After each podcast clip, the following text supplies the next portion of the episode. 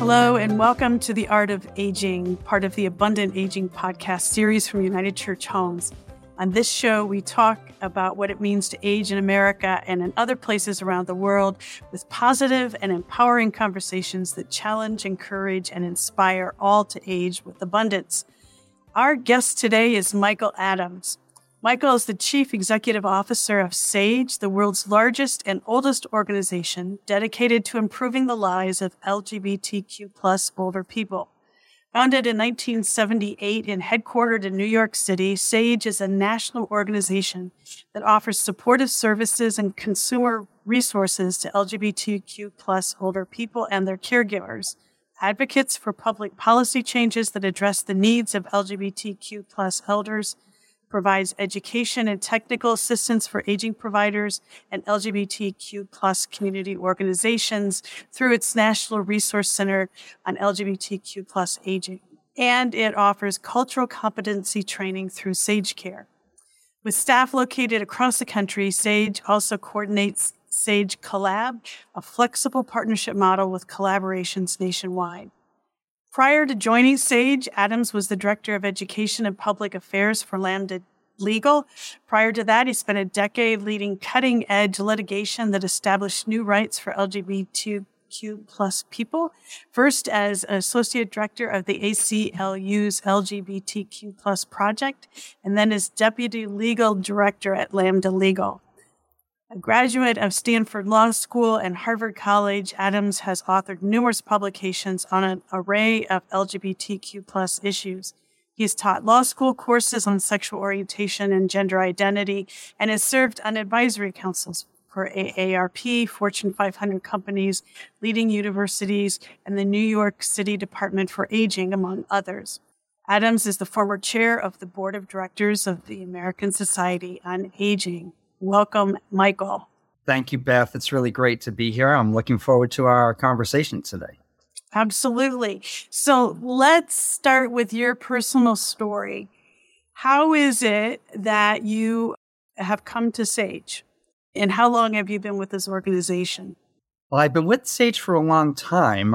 I'm actually in my eighteenth year as head of the organization. And I would say that my connection to SAGE, maybe my love affair with SAGE has has three chapters to it. When I was quite young, when I was in my early twenties, I was the first time I got exposed to SAGE. I was in the I was visiting New York City at the Pride Parade when I saw the SAGE bus go by with all the elders on it. And as a young gay man, I I just until then had no concept of the of what it could be like if it were like to be an old gay person, and so seeing all those SAGEs on that bus really caught my attention. And then fast forward, I guess almost twenty-five years later, back in two thousand six, when I was contacted about applying to take the job leading the organization. And at that time, I was really drawn to the mission because my grandmother, who I was very close to,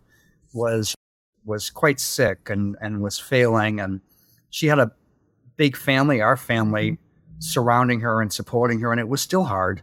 And uh, it made me think a lot about what it must be like for so many folks in our community aging without that kind of support. And then now, you know, my eighteenth year on the job, I'm in, I'm in my sixties now, and the work of SAGE has become much more personal to me as I start to experience my own aging. So, which is a little bit about my kind of sense of connection to our to SAGE's cause. Absolutely. Thanks. I was asked a question recently, and when I gave them what I thought was the correct answer, they're like, no, it stands for something. Does SAGE stand for anything anymore? I, I think it used to, but I think you abandoned that association. Is that right? That's right. It, it no longer is an acronym. Way back when we got started back in nineteen seventy-eight, SAGE stood for Senior Action in a Gay Environment. And we went through a couple of permutations and acronyms. And then probably about eight or so years ago, we realized that the word SAGE was enough. It's emblematic of really the spirit of our organization, which is that we celebrate and embrace and support the wisdom of L G B T Q plus elders. So now we are just SAGE. I had the right answer. They didn't like That's it. Right. And I'm, I'm glad that I was up on that. So one of the things that's near and dear to our hearts here at United Church Homes is SageCare. Do you want to talk about that program and how that's going, how it got started, and, and what are your goals for SageCare? Yeah, absolutely. So SageCare is a program that focuses on providing training and technical assistance and a variety of supports to long-term care providers, elder care providers, elder service providers who are working with L G B T Q plus older adults, as frankly all care providers are, whether they realize it, focus on it or not.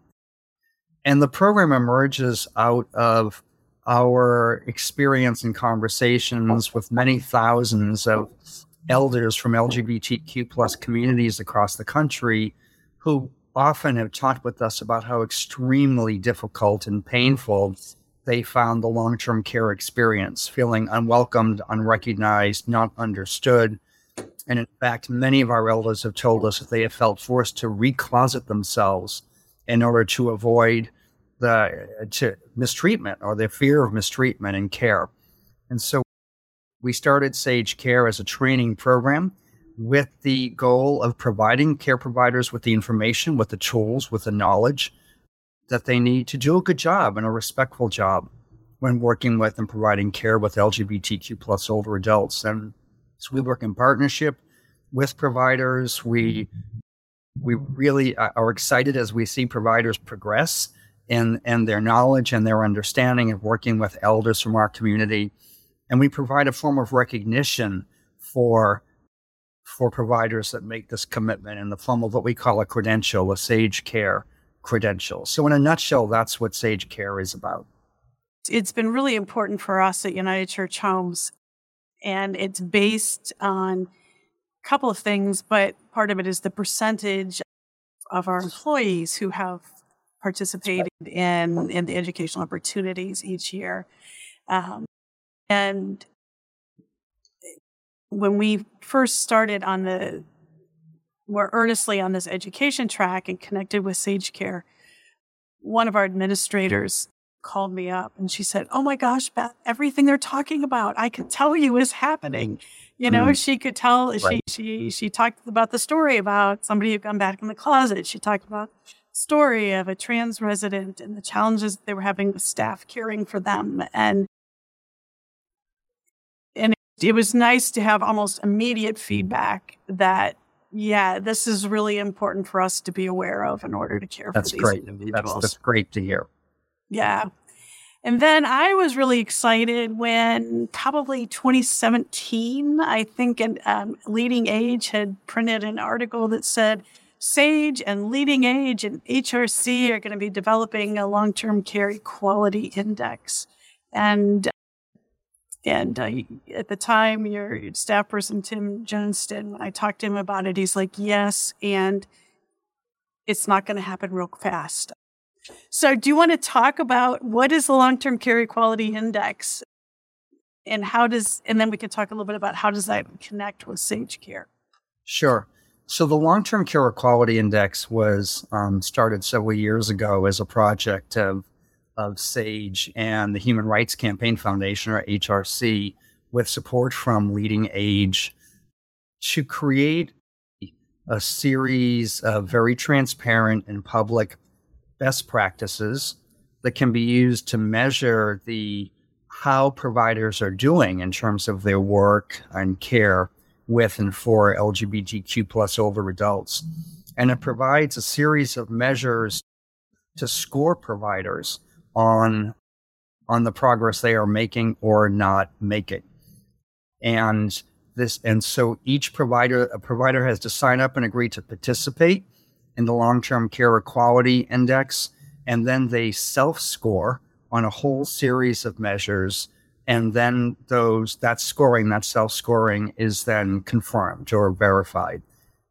And then the scores are shared in a public report that comes out every other year, in which we show what providers across the country are doing in terms of how they are working effectively with L G B T Q plus older adults, where they've made progress, where they still need to make progress.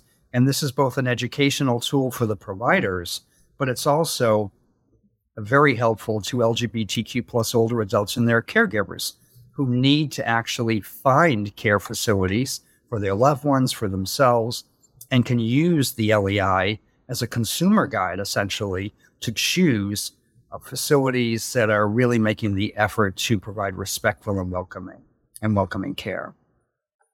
Yeah, we, I can remember a conversation with one of our chaplains who was joined us probably about twenty sixteen.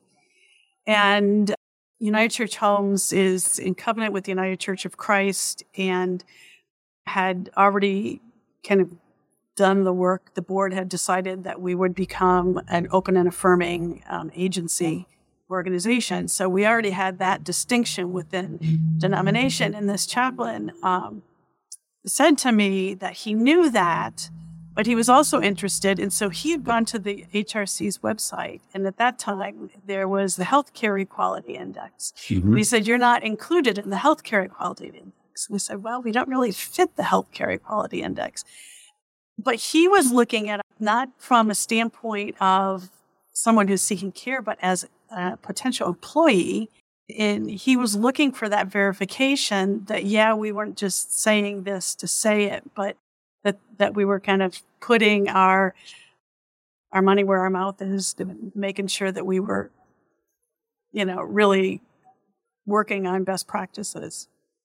Well, that's an interesting point. And I mean that, you know, that this also, the Long-Term Care Equality Index is certainly a good resource for employees who are considering where to work. And I'm glad that you mentioned the Healthcare Equality Index, because the Long-Term Care Equality Index is based on the Healthcare Equality Index, but obviously adapted to the particular circumstances of the elder care sector. And this is why the partnership between SAGE and H R C is so important, because, of course, SAGE brings all of the experience and expertise of working in the aging sector, and H R C brings that prior experience of, of these indexes. So when you bring our two organizations together, it's really a great partnership that puts together all the kind of expertise that's needed to have a really great index project. Yeah, and I had the privilege of serving on that advisory um, committee yes, that thank helped you for doing that in in the process. And yeah, and I think some of the staff from H R C were a little surprised that they couldn't just easily flip the Healthcare Equality Index, that there are a whole host of differences in both regulations that we have to follow, that hospital systems don't have to follow, in addition to the fact that organizations like United Church Homes, you know, of our ninety communities, you know, ten maybe have healthcare components to them, and the rest are various components of housing. And so one of the, the pieces that had to be decided along the way was, okay, we're going to go ahead and include housing and recognize that there's some questions that just aren't going to be applicable for housing, but, mm. but still we have our, our staff and our housing communities participate in it as well.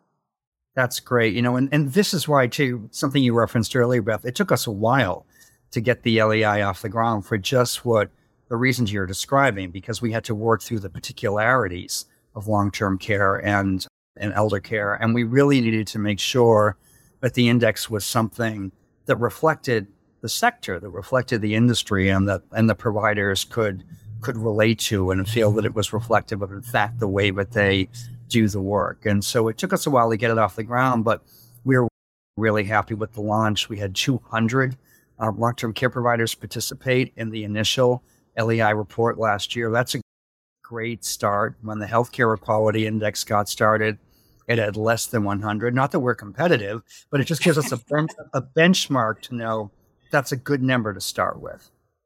Well, and the launch was happening during the pandemic, yes. which, you know, was probably one of the roughest periods of history for those of Absolutely. Us in long-term care. And Absolutely. and and I know that that also helped uh, slow things down a bit. And, um, and and continuing to recognize that as we come out of this, there are still some other pretty significant realities that folks who provide long-term care are having to face because we have not yet fully recovered from the pre-pandemic. Yep. So, for sure. Yeah. So. Yeah. How can we get other folks to to participate in, well, first of all, before you get there, SageCare and the L E I. So those are two separate processes. And, and how do you see those working together going forward? Well, they very much work together because the, you know, the L E I is measuring how effective providers are on a variety of kinds of activities in working effectively and respectfully with L G B T Q plus older adults. Um, many providers, I would say most providers, have room for improvement because this is a relatively new area of focus for providers. And so the training and technical assistance that SageCare provides is one means, not the only means, but one means that providers can utilize to build up the experience and the knowledge they need to keep on improving and therefore get a better score on the L E I. So that's how the two are interconnected. Yeah. And so we started then, as I mentioned, doing SageCare and then participating in the L E I. And actually that set us set us up very well. There were still things, there still are things that we need to improve. Three of our communities are not in the leader category. Sure, the one thing that we have to do, regardless of everything else that could be improved, is we don't have gender-neutral bathrooms in public mm. areas in these buildings, which were built in the sixties with cinder block walls and, and whatnot. So we're working on trying to figure out how to take care of some of those more substantial infrastructure pieces. Well, yeah. Yeah. Well, I'm glad you you mentioned um, that, Beth, because within the L E I, there are different levels of accomplishment, basically, or progress that providers have made, leader being one of the categories. And we recognize that it's not possible for every facility, for every provider to be in the same place because there are different sets of circumstances. And, and some of them are, are, are literally physical, or is the way a building is built, and there are others as well. So what the L E I does is provide a roadmap Um, to to help support providers on their journey to get to the strongest possible place in terms of working effectively and respectfully with L G B T Q plus elders. So how, what are your thoughts? How, what do we need to do to have others participate in both SageCare and the L E I going forward? Well, I think, you know, a, a big part of it is awareness. And this is one of the things that really fortunately has changed a great deal, I would say, over the last ten or fifteen years. You know, it used to be that when SAGE would reach out and contact an elder care or elder service provider and talk with them about providing training, et cetera, very often the response that we received was, oh, we don't have people like that here. And of course, that wasn't reflective of reality. It, it, it may have reflected the reality with the people that they had within their community who were L G B T Q plus were closeted, but it's not that they weren't there. I think we've come a long way in terms of a growing awareness on the part of providers of the existence of L G B T Q plus elders, the fact that we are in every community of every sort across this country.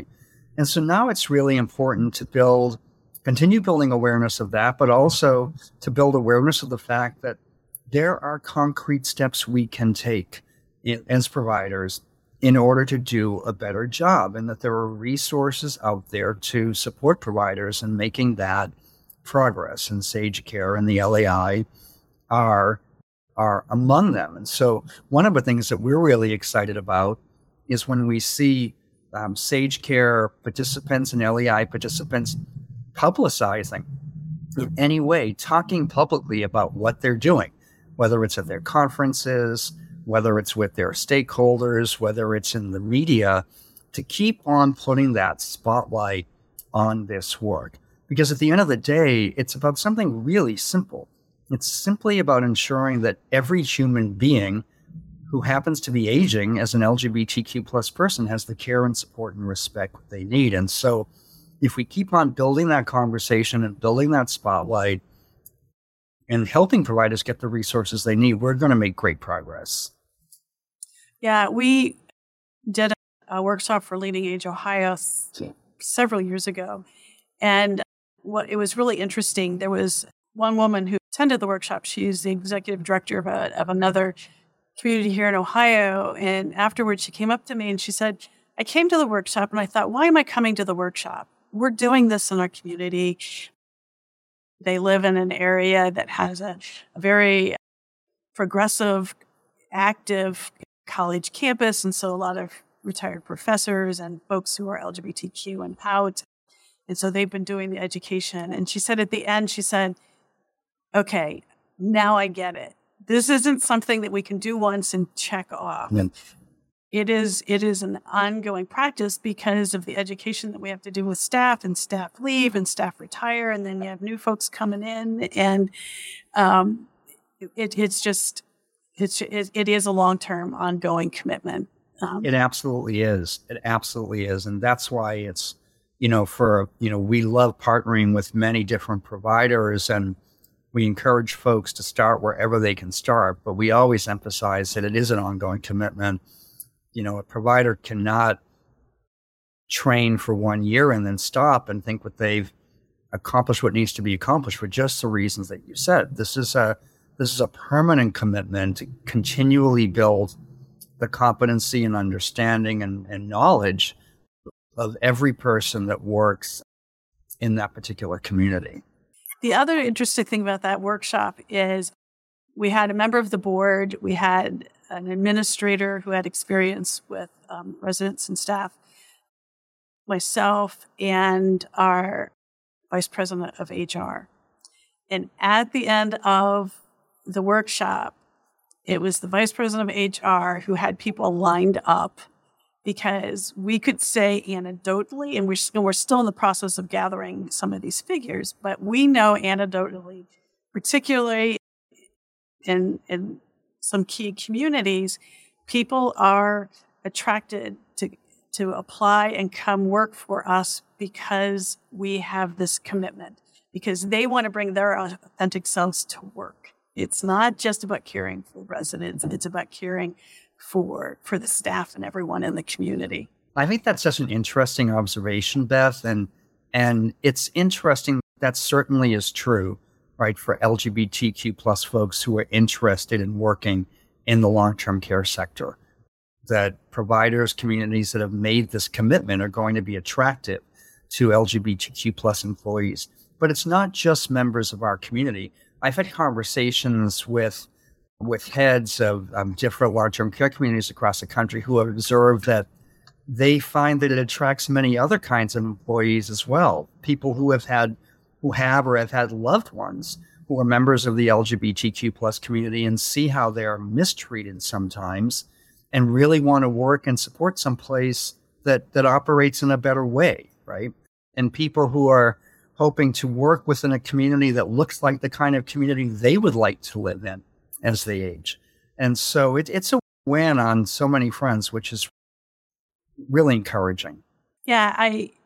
You know, I've had people stop by my office after they come to work here. And, you know, one person said, you know, when I found out about what you're doing with the L G B T Q plus community, I knew I wanted to work here because my first husband is gay and he's the mm-hmm. father of our children.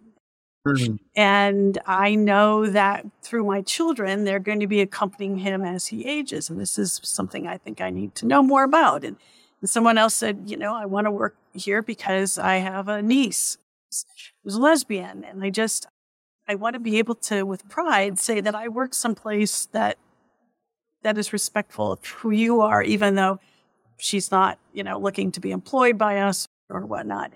The other thing is we've had, and this has been part of the, you know, part of the concern, oh my gosh, once you do this, then it, your community is just going to turn into being, you know, L G B T Q plus people, and it's going to be alienating to everyone else. And it's like, no. What we've seen are, for instance, the woman who about a month after she moved into the community went into the chaplain's office and sat down and closed the door. And she said, okay, I live here now. You're now my pastor. You need to know my story. And she proceeded for the next hour telling her life story. And at the end, what she was really getting to is she had moved from another community. And um, she moved to our community because her youngest son is gay, and he is the one who's going to be predominantly her care mm-hmm. provider, her care um, caregiver. And in the previous community where she lived, he did not feel safe walking in that building. Yeah. And yep. she said, as soon as I saw that sticker, that rainbow sticker on the door, and I knew that my son can walk in here and be safe, I knew this is where I wanted to live. I kind of kind of call mm. it the outing of the parents.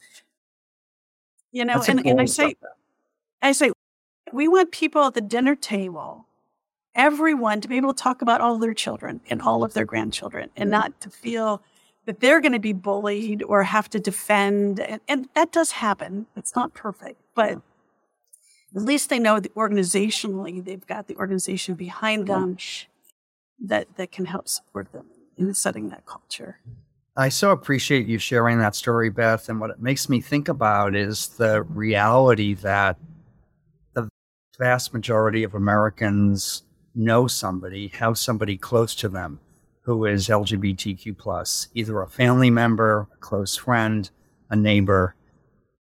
And that means that the vast majority of Americans actually care about L G B T Q plus people and want to see us treated decently and with respect, including as we age. So this isn't about creating some exclusive community at all. It's about creating a community where all of us can see that no matter who you are, no matter who you love, you're going to be supported and celebrated and respected as you age. And I mean, that's a com- the kind of community most people in our country would like to live in as they get older.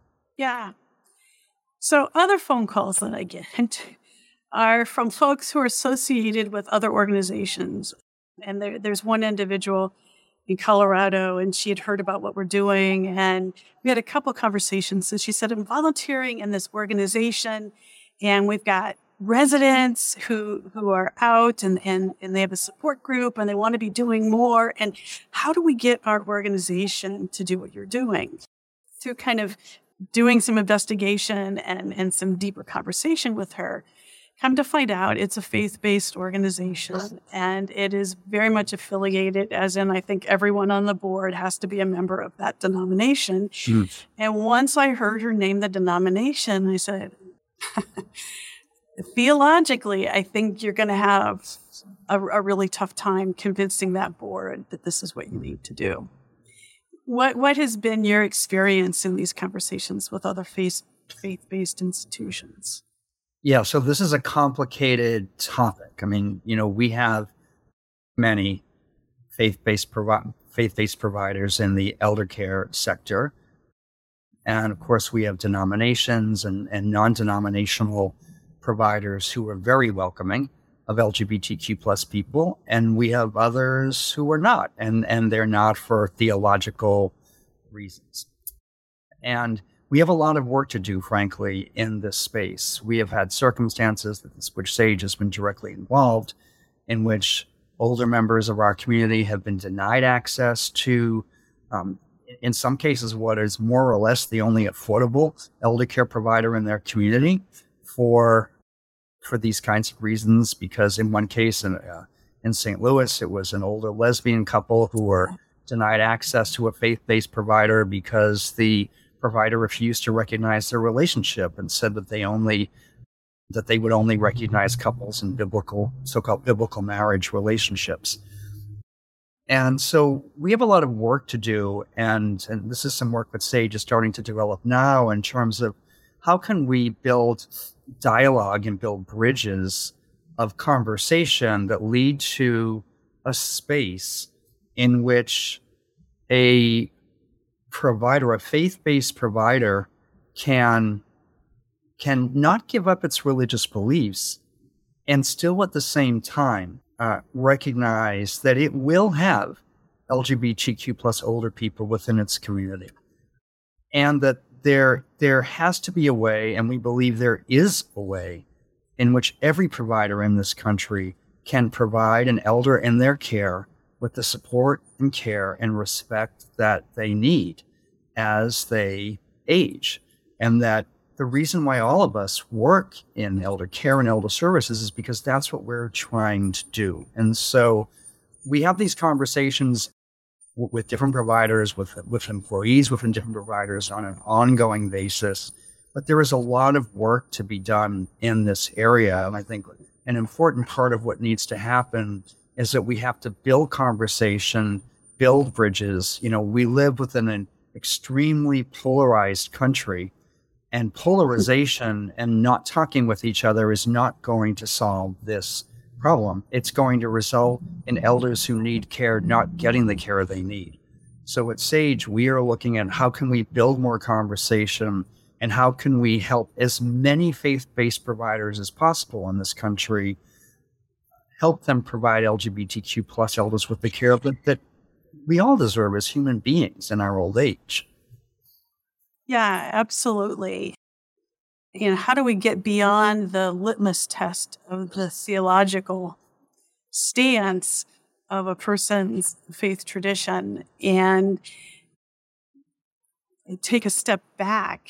And, you know, we know that in order for folks to age abundantly, that's what we like to say, for people to thrive, they need to know that they have meaning and purpose. They need to be able to feel um, safe, and that's both physically and psychologically and spiritually. And I, and, you know, from what I have learned on this journey, there are aspects of life experienced by those of you in the L G B T community throughout your lifetime that I have not experienced, have, have not had to face. But it is really important for me to understand those historical contexts so that when individuals come into our community, I have that in my background that, that are more important than the, the biases and the stereotypes that I might have. And then I can really listen to the individual to be able to meet their needs and know, what do we need to do to make this feel like it is your home?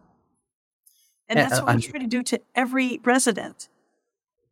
And it's so essential, and also essential at a very human level, to understand the human cost if you do not make that effort. And I think about a... an, elderly um, lesbian who was actually SAGE's oldest constituent in New York City until she died last summer at the age of one hundred five. And her name is Jerry Calvis, and Jerry had lived on her own actually until she was one hundred years old. At the age of one hundred, she went into a facility that was actually, you know, run by an organization that comes from her religious community and culture. And actually, interestingly, it's an organization that had done some important work to to become more L G B T Q welcoming. The challenge was that Jerry had grown up in an environment in which who she was as a lesbian was not accepted. In fact, Jerry's birth name was Emma. And as an adult, she took on the name Jerry because she felt that it expressed more of who she was. And so after she ended up in, in this long-term care community, I heard that she was feeling very depressed and very alone. And I went and I met with her, and she, and I asked her what was going on. And she said, you know, and I, and I actually referred to her as Jerry. And she said, shh, please, you can only call me Emma here. I don't feel safe being called Jerry. And I'm sad because I miss being in a community that accepts me for who I am. And in that particular circumstance, Jerry had been part of SAGE programs in New York City, and we arranged periodically to, you know, take her, you know, take her in, in medicalized transport to SAGE on a number of occasions for gatherings, which lifted her spirits. But we shouldn't have to do that, right? We need to ensure that every environment is one where somebody like Jerry can feel supported and respected and cared for for who they are, and not be hiding and not be fearful at that age of life. Uh, and I believe that should be the commitment that every care provider, that every care provider makes. And we have work to do to help providers live into that responsibility. Absolutely. And it's a challenge every day. um, yeah. Because it depends, you know, there's so many different people who interact with the with our residents. And that's, again, why the educational piece is so important. Yes.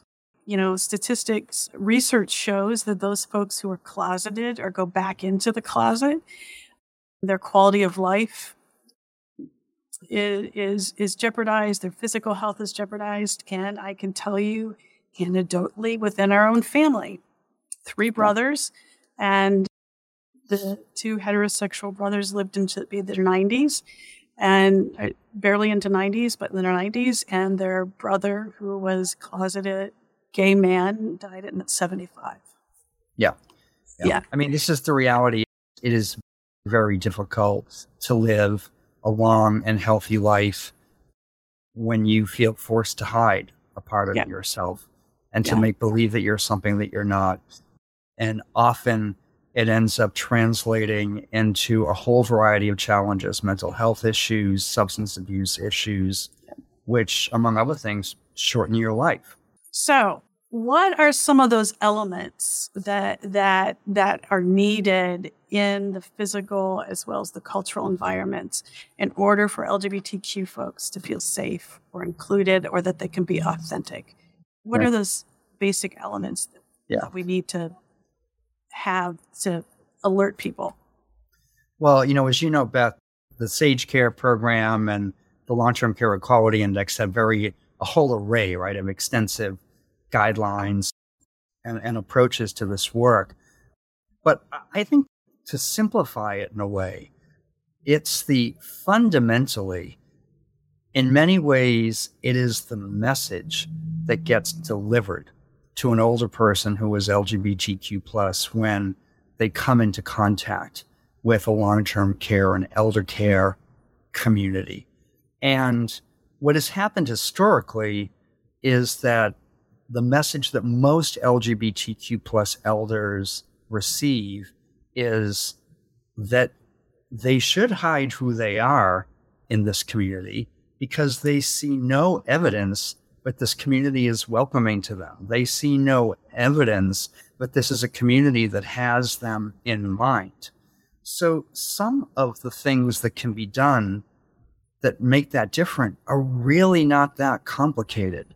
I things as simple as putting a rainbow sticker on a wall or on a door. I was talking to a, a longtime SAGE supporter a couple of weeks ago who is looking at assisted living and is going around and looking at several different assisted living communities. And we were having a conversation and he talked about the community that he eventually chose. And he said that when he went into the office, into the reception area, that he saw a rainbow sticker on the door. And he said, my shoulders went down, you know, that he was able to relax. Because, and that one simple thing, right, delivered such an important message to him. Not that this is a perfect community, no community is perfect, but this is a community that is trying to be welcoming to me. So things as simple as those kinds of visible markers of rainbow flags, rainbow stickers, you know, the, the SageCare credential, what kind of literature you have on a table, what kind of magazines And, and newspapers and things like that, do you have, do any of them reflect the lives and realities of L G B T Q plus people? What kind of pictures you have on the walls? Does it just show different sex couples and traditional heterosexual families, or does it actually show folks who are L G B T Q plus as well? All these visible cues, that's the first step in a way, because that is what somebody sees and takes in before they have much of any experience, right, with the staff person, with the activities, et cetera.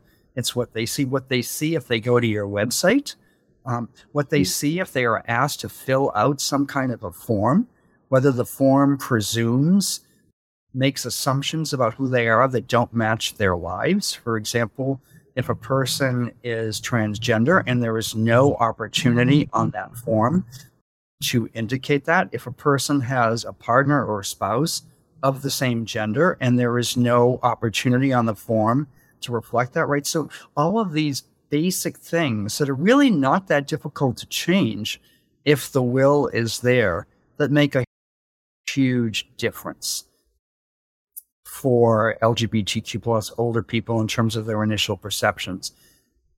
And then in addition, as you know, because you all have been through SageCare and are involved in the L E I, then there are a whole series of practices in terms of activities that can be undertaken within the organization, policy, anti-discrimination policies that should be put in place, different kinds of trainings for employees, the importance of ensuring that all employees are trained. We should recall, remember, right, that every person that works for the community that comes interaction with, the, in, into contact with the resident impacts their life.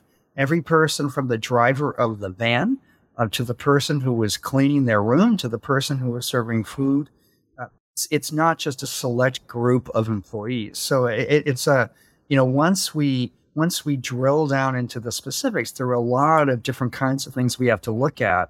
But it really starts with what are the story? What is the story that your community is telling to L G B T Q plus elders when they first come into contact with you in that very visceral and visible way?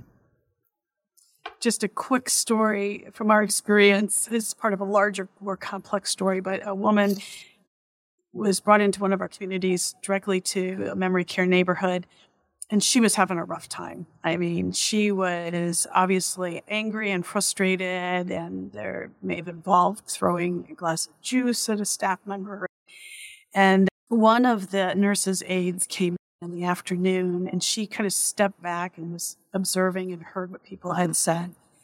And she just kind of had an intuition. There was only one person listed on this person's medical record. It was a woman.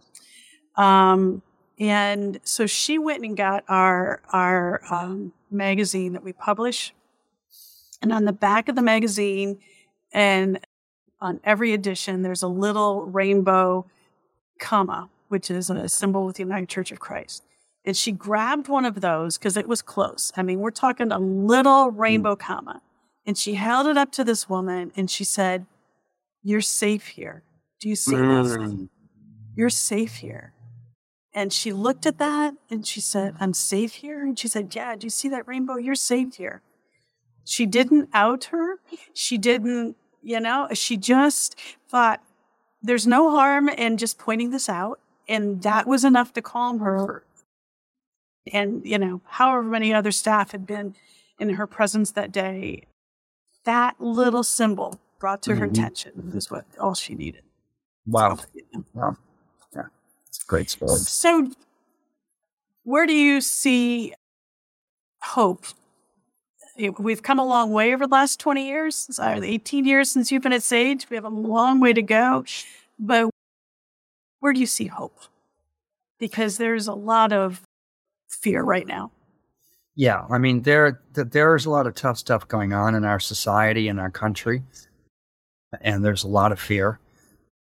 And at the same time, I see tremendous hope in certainly in the work that we're doing and in the in the opportunities for L G B T Q plus elders. We have made a great deal of progress in terms of the awareness and the openness providers and elder care communities to working with and respecting L G B T Q plus elders. There's a great deal of interest in programs like SageCare and the Long-Term Care Equality Index, and that just is growing all the time. And so that gives me a lot of hope. At the same time, you know, we are realistic and we recognize, sadly, there are forces in this country that are seeking to make L G B T Q plus people and issues some kind of a cultural wedge, some kind of a political weapon, some kind of way of whipping up hope and fear and and resentment. That sadly is part of the society in which we live. But we are optimistic at SAGE that we can overcome that because fundamentally at the end of the day, we're talking about human beings. And we're talking in the case of SAGE of human beings who've lived their entire lives, who've worked hard, who've made tremendous contributions to their community. And all they are really asking for in their old age is that they be treated with respect and that they get the same kind of dignity and support and recognition that every other older person in this country gets. And I just have to believe that this country is big enough and open-hearted enough to meet that and to meet that commitment. And so I'm hopeful, and we at SAGE are hopeful. Thank you. Thank you. We could talk for a very long time. Yes, we could. But, and we will have other conversations, I'm sure. But I'm aware that we probably need to bring this to a close. So there's one thing that we like to do is we come to the end of our podcast, ask our guests questions about your own perspectives on aging. So are you ready? Sure. Go for it. Okay. Before I do that, I do because we don't want to forget, where can people find you? Best way to find SAGE is uh, sage u s a dot org, which is our website, or just SageUSA on our various social media channels, you know, Instagram, Facebook, et cetera. Okay. So, ready? Question number one. When you think about how you've aged, what do you think has changed about you or grown with you that you really like about yourself? I think maybe the thing that's grown in me that I really like is that I've developed much more of an appreciation for the nuance and complexity of life. You know, when I was younger, I tended to see things much more in black and white. My My my husband, who is Presbyterian, tells me, but that was my Catholic upbringing, that, that I don't know if that's really the case, but it is true that I used to th- see things in, in, in much more binary ways, one or the other. And I've just come to understand over life that often things are a lot more complicated and nuanced than that. Thank you. Now, question number two. What has surprised you most about you as you've aged?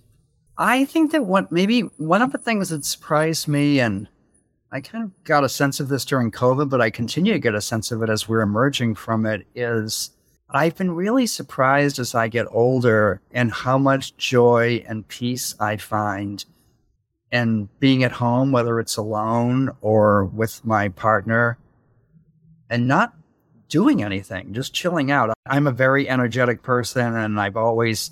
And I've been somebody who's always on the move and always doing something and a long list of things to do next. And I'm just so surprised to see how happy it can make me sometimes to do nothing. And so that's been a real, that's been a real revelation for me. And I think it's kind of convenient, since I do believe that there is some value in slowing down a little bit from time to time as we get older. Yeah, there, I I can't remember who, who it is that talks about this, but that one of the changes that happens between adulthood and moving into elderhood is a moving away from the feeling that we have to do, and then mm-hmm. being able to be and mm-hmm. understanding the importance yes. of being. Yeah. yeah. Okay. Last question, number three. Is there someone you've met or who's been in your life that has set a good example for you in aging, someone that inspires you to age abundantly? Well, I only met her one time, but I feel like I've met her many times because I've been a huge fan, and she's definitely my role model in in getting old and getting older, and that's Joan Baez. I'm just yeah. mesmerized by how how she has aged in such a beautiful way and just become, you know, I don't know. I just feel like, you know, wiser and more full of light with every year. I just, I've always loved her music, but I just saw a documentary about her life that was made just a couple of years ago. I think she's eighty-two years old now. And I thought, yeah, this is what I want to do as I get older. So she's my role model in that regard. And that's how you know well, when you have an abundant aging influencer, when you say, I want to be like that person when I'm their age. Absolutely. Yeah. Well, thank you, Michael, and our listeners for listening to this episode of The Art of Aging, part of the Abundant Aging podcast series from United Church Homes. And we want to hear from you. What's changed about you as you've aged that you love? What has surprised you most? And how do you define abundant aging? And who is your abundant aging influencer or hero? Join us at w w w dot abundant aging podcast dot com to share your ideas. You can also give us feedback when you visit the Ruth Frost Parker Center website at w w w dot united church homes dot org backslash Parker dash Center. And Michael, tell us one more time, where can people find you? w w w dot sage u s a dot org. Thank you very much for your time. And it, this has just been lovely. That's been great. Thank you so much, Beth.